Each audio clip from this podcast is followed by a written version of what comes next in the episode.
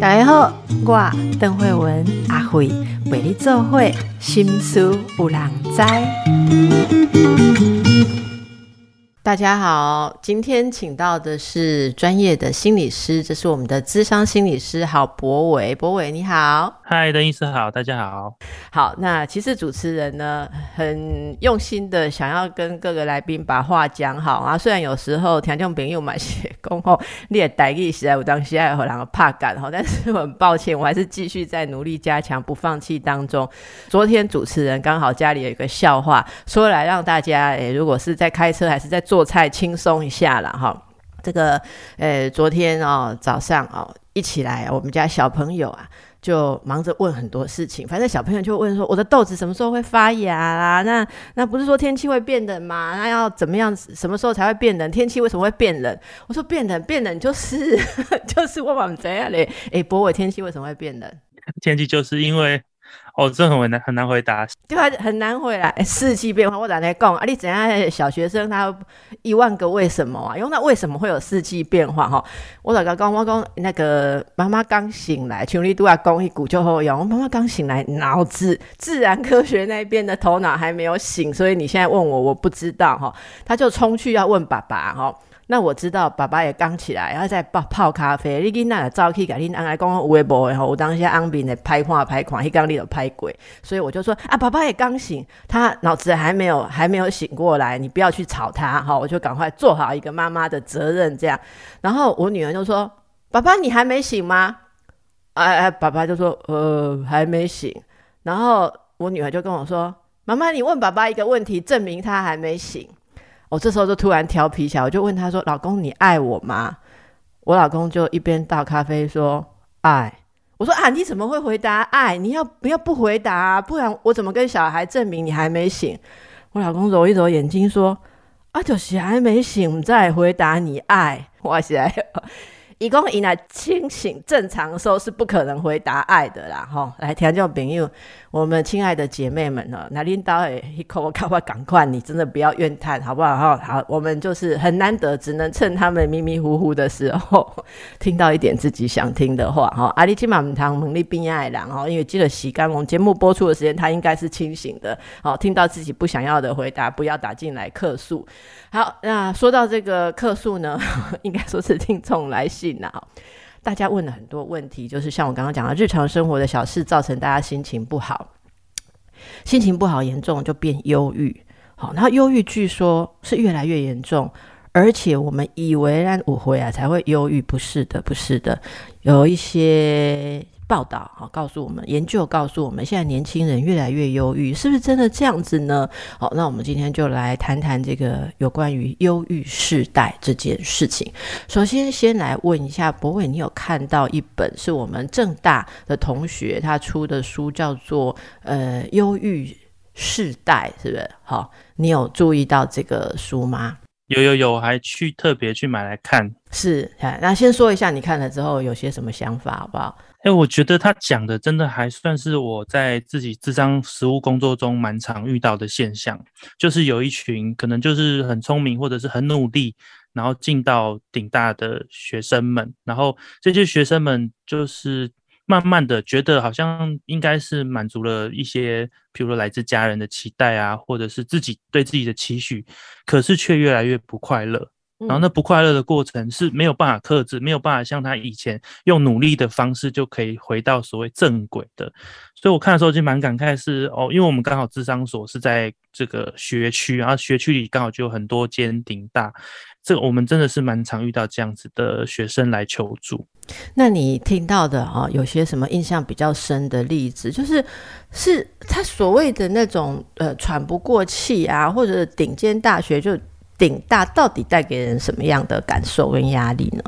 我觉得印象比较深刻是有一个女学生来哈，她跟我说，呃，心理师我我感觉不到任何的快乐的情绪，对，然后我觉得每天都没有活力，没有动力，然后看到同学呢在嘻嘻笑笑很开心的时候，我都感觉好像有一层玻璃隔在我们中间。他他来就是说我可不可以怎么方法吼，把这个玻璃拿掉？然后我有问医生，就是他有去看精神科，然后医生有帮他开药，可是医生也建议他来做智商，所以他来的问题是说，呃，心理师，我想把玻璃拿掉，怎么把这个拿掉？哦，这病这个问题就让我觉得很好奇啊，他怎么会让他觉得好像一直被个玻璃罩罩住这样子，然后感觉不到任何的心情或情绪，甚至他说他也不太闻得到味道，吃东西也没什么味道，整个人呢就是好像都被什么东西隔在一个膜膜的里面这样子。嗯，那后来你发现像这一类的呃状况哈，是有些什么原因，或者说如果有很多年轻人都处在这样的状态，好像我应该说是什么一种一种跟世界有距离感嘛？好，然后嗯。好像活着，但是又觉得像机器人一样。你刚刚的描述会让我有这种感觉。那呃，如果真的帮他们做心理智商治疗起来的话，你通常会发现有什么样的原因啊？卡，也就是说，大家可以怎么样？这是可以突破的吗？嗯，就我的。经验来说，确实是呃可以突破。譬如说，像刚刚举的这个例子，他一开始来他就说：“我觉得我不论做什么事情都没有办法满足到呃我的期许或是我的期待。”那听到这句话，其实我们心里那个敏感的这个专业神经就会想了，因为当一个人说“我觉得我怎么样都无法”的时候，就是他会有出现两个状态嘛，一个就是被评价的我，一个是那个评价你的我。我们就会很好奇，那这个评价制度是怎么来的？这样，那跟着探索就会发现说，哎，他所谓的那个无法达到自己期待，那个我觉得的我，其实是来自于他从小到大成长过程，我爸爸妈妈要求他成为一个。好学生、乖孩子，然后甚至是顶尖大学的学生这样子的期待，对，所以其实慢慢抽丝剥茧之后，会发现说，哦，其实扛在他身上的是很多来自家庭啊，很多来自照顾者哦，或者是父母的这个期待。那其实就要慢慢的协助他把这些慢慢一个一个这种肩肩上的责任，慢慢一个个卸下来，看到他自己想要的东西是什么。所以这个过程其实也蛮漫长的，不过确实是呃呃是有可能发生。嗯，这这你说的这这个呃，都背负着很多人的期待。你你刚刚讲的好传神，我我感觉一个人好像被活埋，然后被很多别人要的东西盖住，你要帮他一块一块挖开，然后浮现他自己，好像一个挖掘的动作。我们其实也看到，呃，有些媒体哦很用心做了这个专题。这边有一个像是联合报的一个新闻专题，说谁杀了台湾青少年。其中有一篇，这这个大家其实可以真的可以看一下，你会觉得很震撼，而且一定会想到周边不止一位的青少年，还有家庭。这里面一篇是我是妈妈的人偶，好，呃，我跟大家讲一下这个这边列出来的个案哈。那当然媒体也许经过一些改编或是一些修饰哈，这个就不是因为不是我们自己访谈的。这里面写的是说有一位二十四岁的，这是叫 Kelly，他的爸妈哈。有研究出他可以请假天数的最大上限，好，所以就聘请了全科家教团队一对一的指导 Kelly。这意思应该是说，每个家教可以请假天数的最大上限是多少？所以要请多少人组成一个团队，这样 Kelly 就每天都有家教了。我我我读起来可能是这个意思。总而言之，Kelly 就说。呃，每天一起床我就坐在书桌前，每天日复一日，从早上八点一路念到晚上八点，因此我也没有时间交朋友。为了专心念书，我没有去国高中的毕业典礼。我家人怕我交到坏朋友，所以校外教学、去朋友家玩这些大家可能在做的事情，我一次都没经历过。Kelly 说，他不停的反抗，跟妈妈大吵过，也离家出走过，但通通没有效。然后后来他做的事情实在太痛苦了，所以他变成是会偷偷的伤害自己。可是这个偷偷的不不晓得隐藏伤痕隐藏在哪里啊？但是发现的也不是爸妈哎。爸妈没有发现他身上已经有伤痕了，是家教老师。那家教老师跑去告诉他的父母，好，那 Kelly 是说老师跑去告状了，好，然后不过这个不注意也不行嘛，哦，老身为老师实在也是应该注意这个迹象，但是去跟爸妈讲之后，换来的是他妈妈一句话说：如果不读书，对社会没贡献，死一死算了。哦，我我不知道怎么形容，我看到这个东西的时候，那种感觉 就是非常的震惊，而且觉得非常的痛苦。不过你应该看过不止一个这样的案例，对不对？真的有哎，就是可能呃前一阵子或前几年也会说这种叫直升机的爸妈嘛，对，就是高度的控制，希望孩子用一个特定的。方式成功，然后可能用尽所有的资源，希望孩子长成他期待中的样子。这个确实也还是蛮常见的。嗯，你说说看，对这样的案例的你的你的看法吧，或者是说你会有什么建议吗？我觉得，当然那个孩子的心情我们就比较了解。说他如果长期的在这样子高压的情况下，那他当然。也不知道，很像很就很像前面那个案例，他好像就变成是一个工具吗？或者是就是就是一个人偶，对不对？就是像一个人偶被爸妈操纵着这样。那当然，他的身心状况其实也蛮令人担心。从他也许智商的痕迹就可以知道，他的生命就很像想要找一个出口，就找不到出口。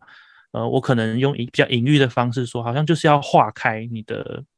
身体才会找到一个破口那种感觉。那这个这个这个外显的症状，其实在我们食物上也蛮常见的。很多青少年的手上啊，可能都会有呃伤痕、刀痕。对，那所以我们可能理解这个孩子的状况，但我也蛮关心这些爸妈的，因为在我的工作上，我其实也会把爸妈呃拉进来工作，如果可以的话啦。对，呃，那。其实慢慢的谈，你也会知道这些爸妈呢，其实他们的成长过程也可能是在这种高压的情况，或者是他来自于一个很竞争的手足关系，或者是他的家族给他很多的压力，或甚至是那个来自婆家的这种压力。哦，那我可以，我我我会这样形容，他们其实也是这种，就是来自于这种控制啊、掌控的这种规则下的某个程度正在打这个仗，或者是幸存者。可能他自己也还在这种生存的战争当中，所以他用这种方式，用所有的资源武装他的小孩，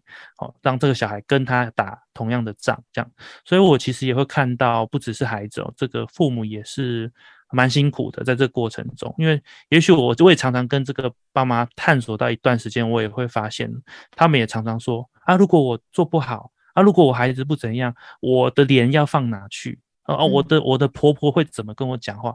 我要怎么就是站立在这个社会上？就是他们有很多焦虑在自己身上，对，所以他们若不表现好，他们就会不被重视，觉得自己没用，甚至他们也会有那种强烈会被抛弃的感觉。所以我觉得这个是共通从父母跟孩子中一起一起共同体验到的经验。如果说忧郁世代的话，你刚刚提到的这些现象是有。有世代差异吗？还是其实所有的人在这个年纪的时候都这么呃痛苦或这么的有压力？我的意思是，他们讲现在忧郁世代嘛，那我我们讲世代就会想到，那是不是现在的青少年经历着什么跟以前更辛苦或更困难的处境呢？我觉得可能。青少年总是一个蛮容易忧郁的时候，因为他就是要长出自己嘛。从小时候被照顾、被呃被养育成某一个样子的时候，突然发现自我开始长出来。所以我记得印象很深刻。我刚开始学心理学的时候，其实是看王浩威医师的一本书，他还是在写他的忧郁。对，那所以。其实忧郁应该是一个在青春期、青少年时期还蛮常见的现象，就是他开始对自己的人生有一些感觉，然后发现他跟父母想的不一样。好，那这个大概我觉得所有的世代都会面对。不过我觉得有一个差别是，让现在变成叫忧郁世代，哦，可能真的是这一两个世代的事情。譬如说以前就是爸爸妈妈那个年代，或是我的阿公阿妈那个年代，他们可能某个程度不会把。所谓的成功或是人生的方向，只限缩在学业成就上，比如说可能会继承家业啊，吼，可能就是家里做什么就跟着做什么这样。然后这是一个，所以现在的成功的模板哦变少。以前可能继承家业你也算是很不错的，就是一个孩子。那现在好像大家也没有想要继承家业这种习惯，或者是这种价值观，那慢慢的就会挪到在升学制度上的成就。所以这是一个就窄化了这个成功的样子。那另外一个是，其实啊，我们社会又一直在鼓吹，或者是越来越多。做自己啊，做自己的主人啊，选自己所爱这样子的价值观。然后 YouTube 上到处都是，哎，其实我做我心有兴趣的事情，好像很开心。就是这两个的冲突是蛮大的。嗯我很同意博伟的说，就是这个冲突性，呃，前所未有的强啦。好，那这两面都比。上一个时代还要强，所以现在的拉锯用这个方式来看，大家或许就很能够想象现在的年轻一代哦，他们如何在这两边的拉扯当中哦，要不跌落这中间的深渊，真的非常的辛苦。今天我们的来宾是郝博伟，资商心理师，我们谈的是忧郁世代。刚才博伟指出了现代的青少年年轻人更容易。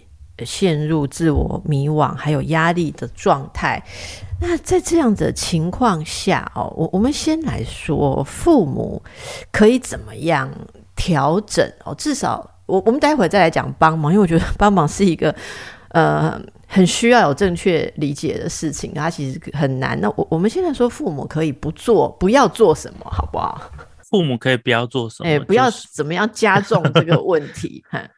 我觉得父母亲可能先不要做的，就是把自己想要的放在孩子身上。对，虽然这刚光光我自己讲出口，我觉得好难哦。对，就是父母很难不把期待放在自己身上，呃，放在孩子身上。但是事实上，就是首先，那我可以说，就先把它呃 hold 着，就是先不要放。你先可以观察一下，诶，我怎么期待我的孩子？诶，我先。当我发现期待的时候，我先把它暂停在那里，观察它一下。我我想要请你举例，什么叫做把期待那个暂时不要放？我我我觉得很多父母都说我没有啊，我我没有把我期待放下。那你你是不是觉得孩子会很敏感的感觉到父母的期待？是不是？是是是，因为像我学的学派就是拉钢精神分析，就有讲，因为孩子总是在欲望着父母亲的欲望，意思就是说，他其实从各种语言、非口语中都在想着哦，我问老辈老布喜别喜别别底上面米件，就是这样。那那妈妈可能讲的一句话，他可能不是有心的，但是孩子听起来是有意的。对，譬如说，哦哦，你譬如说在外面啊，你不要讲话这么大声，这样子没有，就是你这样子没有没有没有气质，哎，孩子就会在想，哦，我妈妈要的是有个气质的小孩，嗯，真的。可是呢，换一个地方，哎，譬如说跟这个亲戚朋友在寒暄的时候，妈妈又会说，哎，你讲话大声一点，这样叔叔阿姨听不到。这时候孩子就会想，哦，妈妈要的应该是一个讲话大声，所以孩子总是在学，而这些期待呢？都会慢慢的就是在孩子吸收吸收之后消化，可是有些期待其实是会蛮矛盾冲突的，所以孩子总是在想到底哪一个是我爸爸妈妈要的东西，那其实都会出现。所以，呃，爸爸妈妈其实要怎么去发现呢？就是其实有点是每每个跟孩子互动的过程，你都可以慢慢去观察，哦，到底你希望的孩子是长什么样子。那如果有爸妈发现说，哎，我的孩子啊，他跟我很合啊。我希望他走的路都是他想要走的路，你会不会觉得这个有时候也蛮可怕的？有时候是因为他已经完全融合在一起，浑然天成的感觉。我我讲一个例子，我来请教一下那个博伟，就是我我听过一个案例，是一个母亲，她非常非常保护她的孩子，她的孩子一直到了我们所谓的国中毕业吧，哦。都没有坐过学校的车车，什么叫没有坐过学校？这是母亲的原文啊，不是他们有时候会校外观摩啊、校外学习啊、去博物馆还是哪里的时候，学校就会包一个车来，对不对？这个母亲她担心，像像刚才那个 Kelly 啊，就是担心他这样就会有有要坐别人开的车，还是跟同学会有很多时间在车上玩嬉笑啊、哈打闹啊或什么，所以。这个妈妈每次都抢第一个时间就去报名志工，然后压队，好跟着去。而且她跟着去的方法是她自己开车，所以她的孩子都不能坐学校的租的游览车，一定是坐妈妈的车跟在后面。然后他也一直都觉得，呃，两个小孩都非常喜欢他这样的协助。好，然后学校不管有什么事情，他都报名自工，他都参与。所以小孩学校有什么表演比赛。这个妈妈就是帮大家车衣服啊，帮大家编队形啊，帮大家提供什么材料、资金、食物。妈妈永远都陪在这两个小孩的身边。到了大的呃上高中的时候，这个妈妈因为一件事崩溃了，因为她竟然发现她的孩子有偷藏一只手机。他两个孩子都有给他手机哦，可是他发现他的大女儿有一只他不知道哪里来的手机，那当然有一个他不知道的号码，所以这个孩子在妈妈看得到的手机上有一张脸，我们说脸书嘛，哈，有一张脸，妈妈是会进去看他跟同学他按了哪些赞，谁给他按赞，他有哪些朋友或什么。但是，当他妈妈看到那另外一只的时候，妈妈为什么会崩溃呢？因为在另外一张脸下面，女儿真正的朋友都知道，真正的朋友哦，都是用另外这个账号在跟他联络。但是他们偶尔都还会去公示网站，日本人说公示网站就是官方网站，就是你妈妈要看那个网站，我们偶尔也要来剖一些假讯息。是跟你一起演给你妈妈看的，同学之间会互相帮忙到程度，妈妈整个大崩溃。妈妈说她觉得她的世界原来她一直活在一个被欺骗的世界，然后她就一直觉得一直觉得很痛苦，当然是愤怒。那后来呃知道这个事情的时候，她女儿也痛哭流涕。她女儿说：“对不起，妈妈，我不是要骗你，而是你让我们不得不这样。”然后这妈妈就说：“你们是什么意思？”姐姐就说：“妹妹也是，你知道吗？”然后这妈妈不行了，妈妈真的忧郁了。后来先忧郁症是妈妈，可是我觉得女儿也忧郁啦。好，但是因为我我告诉我这个困难的人是妈妈，哎哎，我我我我请你点评一下，你对这个。其实我听的时候也觉得蛮沉重，就是你会听到这个是一个尽心尽力的母亲，对对。可是这个尽心尽力的母亲跟孩子之间，就是真的就是。绑在一起太深，到孩子可能就喘不过气，所以那个爱跟放手的拿捏，其实是真的蛮难的。就是其实真正的比较舒服的关系是有空间的，然后是可以有呃自主的这个可能性的。那这个妈妈的爱呢，感觉就是把这两个孩子就是完全的包在里面。可是在这里面呢，当然我可以想象，这孩子一定感觉到妈妈的。关心跟妈妈的支持，可是这密不透风的关心跟支持里面，孩子可能都在想说：那我有没有一些可以呼吸？有没有一些我可以有我自己的朋友？有没有我自己可以去发展的地方？这样子，所以这个确实是呃，也嗯，一个我刚听到时候觉得蛮印象深刻的。妈妈问说他哪里错？所以你讲说一个是密不透风，所以密不透风是不好的。我觉得我可能不会说这个妈妈错，我觉得这个妈妈可能是太对了啊，嗯，她太对了，就是什么事都做到一百分的妈妈，其实是太对了。虽然有点深，但是你可以多说一点你所熟悉的理论嘛。例如你刚刚说孩子总是欲望着父母的欲望，是拉缸的说法。那成长是什么呢？在这样子的看法下，哇，要怎么办？要要变成？要要觉察自己在欲望着父母的欲望吗？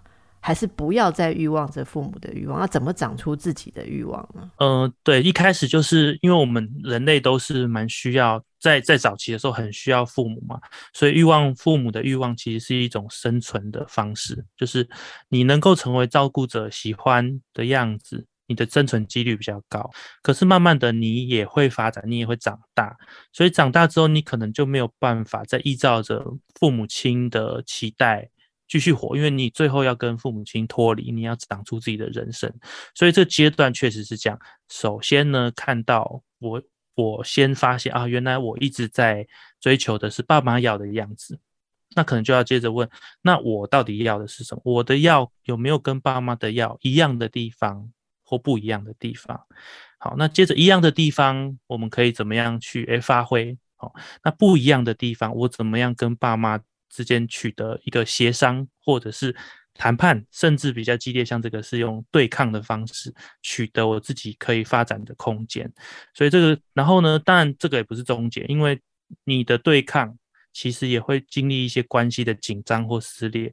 最后呢，你长出自己之后，也是需要回来。如果这段关系是你很在乎的话，回来去修补这个关系。所以它有一个这样子的历程，然后呃，慢慢的找到你跟父母之间可以相处的关系。嗯嗯。所以你刚刚说到，如果我们有很多听众朋友听到这个有共鸣的话，哈，所以第一个是不要把自己的期望一直放在孩子身上。嗯，对，有时候可能就是要问问孩子说：“哎，你喜欢吗？”然后刚刚说到是说，可能不要，你也不要做到什么凡事都密不透风一百分，好啊，所以不要的。主要就这两个方向，还有没有不要的？不要的就是哦，不要去否定孩子的感觉。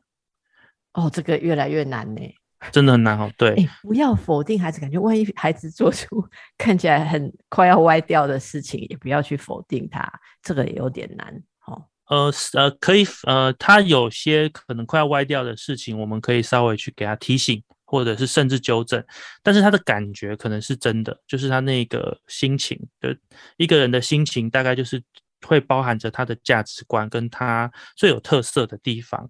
所以，也许我们不认同孩子的行为，甚至我们会觉得他需要一些协助，甚至导正。但是他的这个心这个过程中的心情，我们是可以试着去听听看的。对，也许听的时候，我们会更了解他为什么会这样做。嗯，好，这三个其实就是一堂。大的功课，其实你在讲的时候，每个部分我都在想容不容易做到。像最后这个不要否定孩子的感觉，我真的觉得我们大家都一起努力啊，好，一起努力。像刚刚说的那个母亲，就是在崩溃的时候，希望有可以得到一些支持，让这个母亲可以继续还站起来，可以问孩子说：“ 你会需要另外一只手机跟账号？”哈。可以让我知道一下那是什么样的心情嘛？好，是不是我之前看你的手机，我说，但是这个沟通真的蛮不容易的哦。所以这个我们刚刚讲了，父母不要做的，对不对？那我说不要做比较容易啦。如果你连不要做的都做不到的话，就很难讲做什么。过度给予压力的事情上，我们在告诉你要做什么，你只会叠加在这个地基上，让它变更重而已。所以我一直想先拆掉一些东西哦。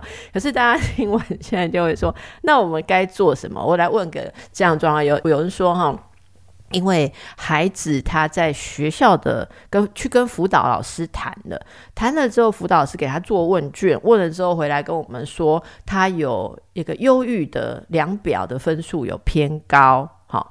那呃，我就问辅导老师说，所以是要看医生吗？他说也可以考虑，呃，请医生评估看看，或是去些心理咨商所。好，那不过因为他现在分数就是有高出一点点，然后还没有到非常高。好，那父母也不要太担心，就是这是一个，也让大家稍微。可以敏锐一点，可以先知道啊，就是多平常多跟孩子谈心，这样的学校的建议就这样。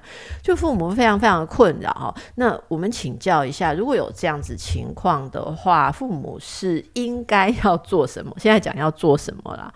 嗯，我觉得可能可以分成呃，对孩子做的跟对自己做的。好，嗯。因为，呃，那首先我们先讲对自己好了，先不要放到孩子那边。对自己的话呢，首先，呃，我们可以先去了解一下忧郁到底是什么样的状况，好，然后听听看不同的经验呐，或者像这个现在网络媒体啊、电视上也很常谈这个题目，我们先去了解，对对这个状况稍微有一些认识。那原因是因为如果我们不认识的时候，我们会非常焦虑，那焦虑的时候就会又会很容易控制，所以。这个就很难免。你是譬如说，你抓着孩子说啊，你为什么忧郁啊？你是我哪里做不好吗？还是你哪里需要什么？这种状况本身就会让人家很容易忧郁这样子。嗯，所以我觉得先是让爸妈父母先找到一个安定的位置，就是先认识。你可能会很紧张、很焦虑，你可以先找朋友聊啊，找专家聊，先先先理清一下我到底面对的是什么情况，好，然后先安顿自己，然后也再来再回去到孩子那边。当你心情比较稳定，大概知道哦，就你了解的孩子可能有什么情况的时候，再关心他说，哎，我有看到辅导老师说这边有这个量表，那个亲子对话的。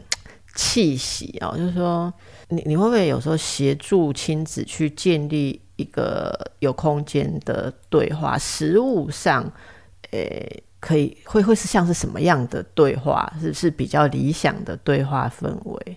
可不可以稍微？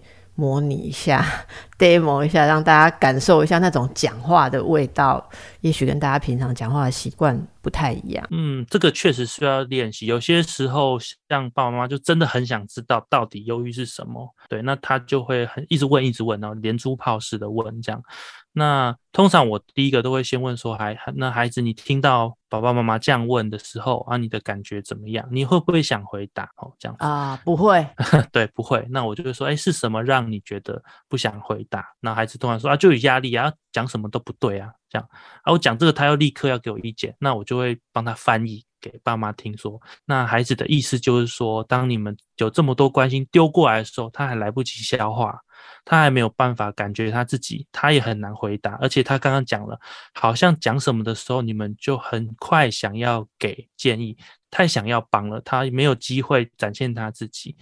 所以意思就是说，我们可以慢下来，哦，就一次问一个问题，好啊，等到孩子有回应、在反应的时候，好，你再问接下来的问题。所以首先就是先把这个速度放慢，好，看父母，哎，父母如果真的可以学到，慢慢的放慢，那我们再开始。呃，去把一些问句做一些调整，譬如说，常常这个爸妈都会说啊，你为什么忧郁？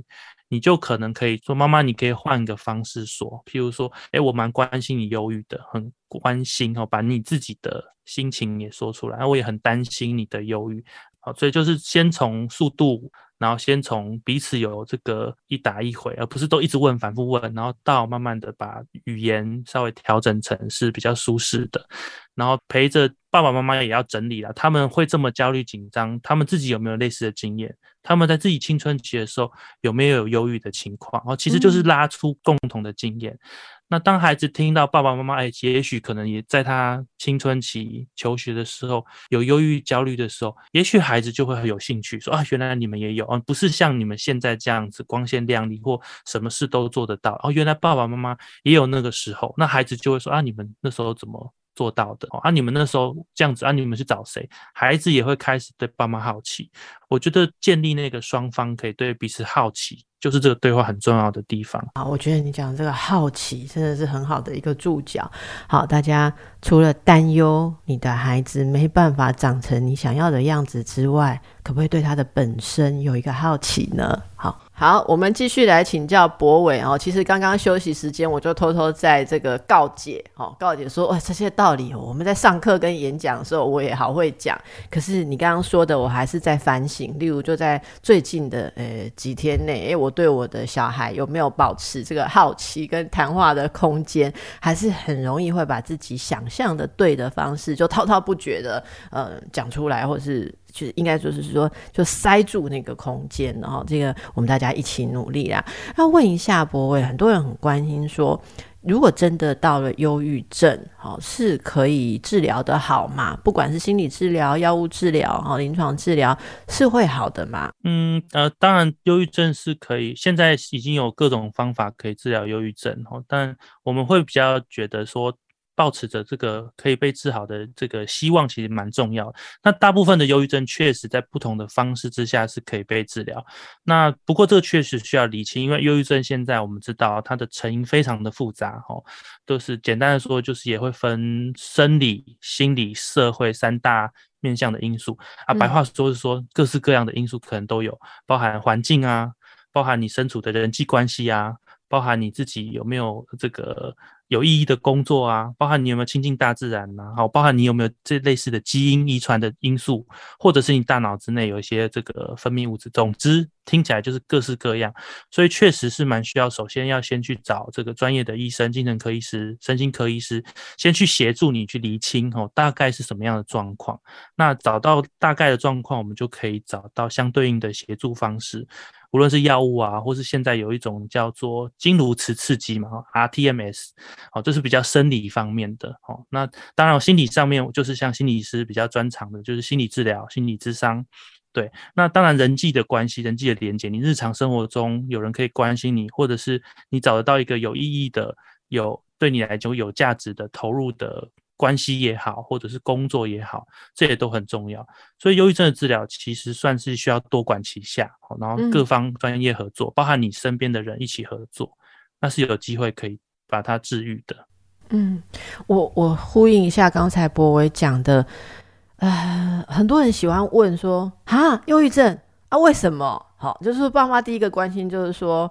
为什么会这样？如果那个原因是可以拿掉的，要不要立刻把这个原因拿掉？好，呃，像我就看过，哦，是课业压力太大吗？啊，是要转学吗？好，换老师吗？哦哦，我有管道，我可以给他换老师，什么就是很多这样的想法。哦，课业学不会，再多补一科吗？好，增加家教吗？好，其实我觉得这个都不是呃一个全面的想法，因为如果大家刚刚仔细听我们心理师说的。不是只有外在，还有他的体质、基因，以及他从小因应压力养成的方法，好养成的习惯，然后人际关系呀、舒压、运动啊、饮食啊、睡眠这些，通通都有关系。可是希望大家不要听了这个之后就。就增加对你小孩的 checklist，增加一百条，说你知道吗？我昨天听了《新书五两灾》，你每天睡眠要充足，阿伯里也忧郁症，你管的越多，他越忧郁哦，哦，真的是这样。哎，就是这个全面是让大家了解，所以我们是要以那个对象哈，也许孩子，也许我们自己也有忧郁，我们要以这个人为主体，好好的来安排一个让他是可以呃。舒适的伸展，然后舒适的调节的一个生活方式，这个有时候也许是需要专家帮忙的。好，那那这个呃，忧郁跟忧郁症、重度忧郁症都有它诊断的一些细节。好，我们我们其实大家不。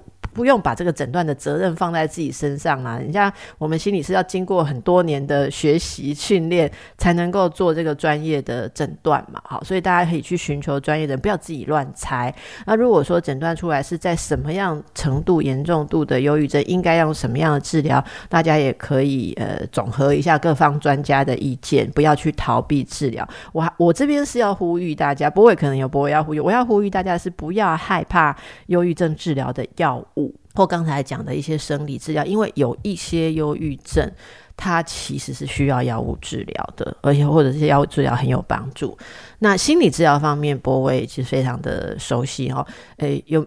我们会说有没有需要药物啦？那那会你们你会评断什么样的人需要或适合心理治疗吗？还是其实所有的人都不妨试试看谈一谈？我觉得确实是这样，不妨试试看谈一谈。那而且现在研究也知道，药物跟心理治疗搭配效果是最好的。所以无论有没有在服用药物，觉得都可以试试看心理治疗。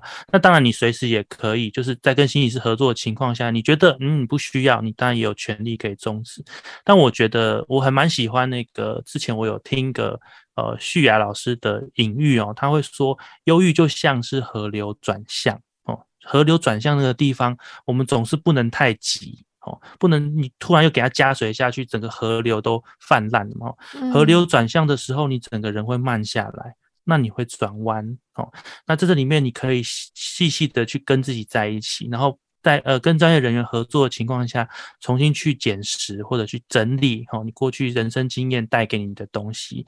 那等到你都稍微整理好之后，你这个河慢慢就会去流向一个新的方向。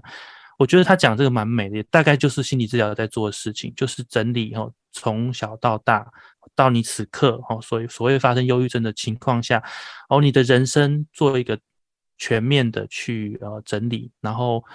再来慢慢的步向下一步的人生，这样子。嗯嗯，这个河流转向，我想如果你的孩子在忧郁，他在转向，父母大概。自己也非转向不可，好，自己的河流也也要转，真的是很美的。那刚才博伟提到的是，也是我们呃荣格分析师呃吕旭雅老师，好，这是呃你从旭雅老师那里听到的一个很美的隐喻，希望大家可以从这边去感受一下。其实忧郁就像人生道路上面起起落落好的一个部分，诶。会历经忧郁的人真的非常多。我说的不是说只有重度忧郁症啊，哈，其实我自己也有过，我不知道博伟有没有过啦。有啊，我也有过。我觉得当心理是某个程度，然后我只能说我自己啦，就是一定是对自己心里觉得怪怪，然后这个忧郁看有没有什么方法可以化解，我开始踏上心理治疗这个路。嗯嗯，我其实是在年纪蛮大了，有一次我的很老的老师。呃，在聊天的时候，无意当中，他才说出了一个注脚。他说：“其实你描述的大学那一段时间的事情，你就是一个轻度的忧郁啊。”可是他过了二十年才讲出这个评断哦。然后我说：“诶，对，想想其实是我我那时候的描述是多愁善感，然后大学时候常常多愁善感啊，然后晚上自己一个人在家啊，妈妈在工作啊，不在，心事没有人讲啊，不敢去。”辅导室讲啊，哈，就是也觉得辅导室很不安全的。那时候有时候也害怕说，诶，那时候的辅导室不是都像您这样子的专业人员，有时候是行政老师，呃。兼的或者是什么，因为觉得说万一要八卦被人家乱讲怎么办哈，或什么，所以我就说，哎，常常在多愁善感啊，看的剧就哭啊，或是什么，哎，想想来大学时代在哭的时间还蛮多的，是高兴也哭，难过也哭哈。但是现在我觉得大家要感受到，我们不要随意的认为现在的年轻人经历的只是跟我们年轻的时候一样，年轻时候都这样，有些不一样啦，真的他们有一些比较辛苦的地方。在我们的节目当中，也陆续的请到很多专家来告诉我们，呃，新的世代他面临了什么新的挑战哦，包括最近大家也可以回味一下叶秉成教授跟我们讲的。诶，不知道博伟有听过叶秉成教授在讲，他讲了一个让我一直回味的事情，就是说我们现在以为的安稳的未来，哈，有一半的方式以后都不存在。就是工这些工作，这当然这是一个调查啦，不是叶老师自己估计的哈，就是这是一个研究。现在的行业快要一半，未来我们的小孩长大的时候是没有这种行业。我不知道以后有没有心理治疗师，哎，你会烦恼吗？我现在也在想说，是不是要准备第二专场？哦，所以这个以备不时之需，真的想不通。博伟当初要念那个，你是职能治疗师，后来去念心理。对不对？你爸妈曾经担心过你的行业吗？例如说，哎，那个职能治疗啊，哇，你以后在医医院工作金饭碗啊，哈，啊，你去做心理，有他们有没有担心过你的选择？我觉得我还算蛮幸运的，因为我我的职业选择，我爸妈都搞不懂。从我选职能治疗之后，他都完全不懂了。这样，那他们，我觉得有一个比较好的特质是，他们不懂，他们不会干涉。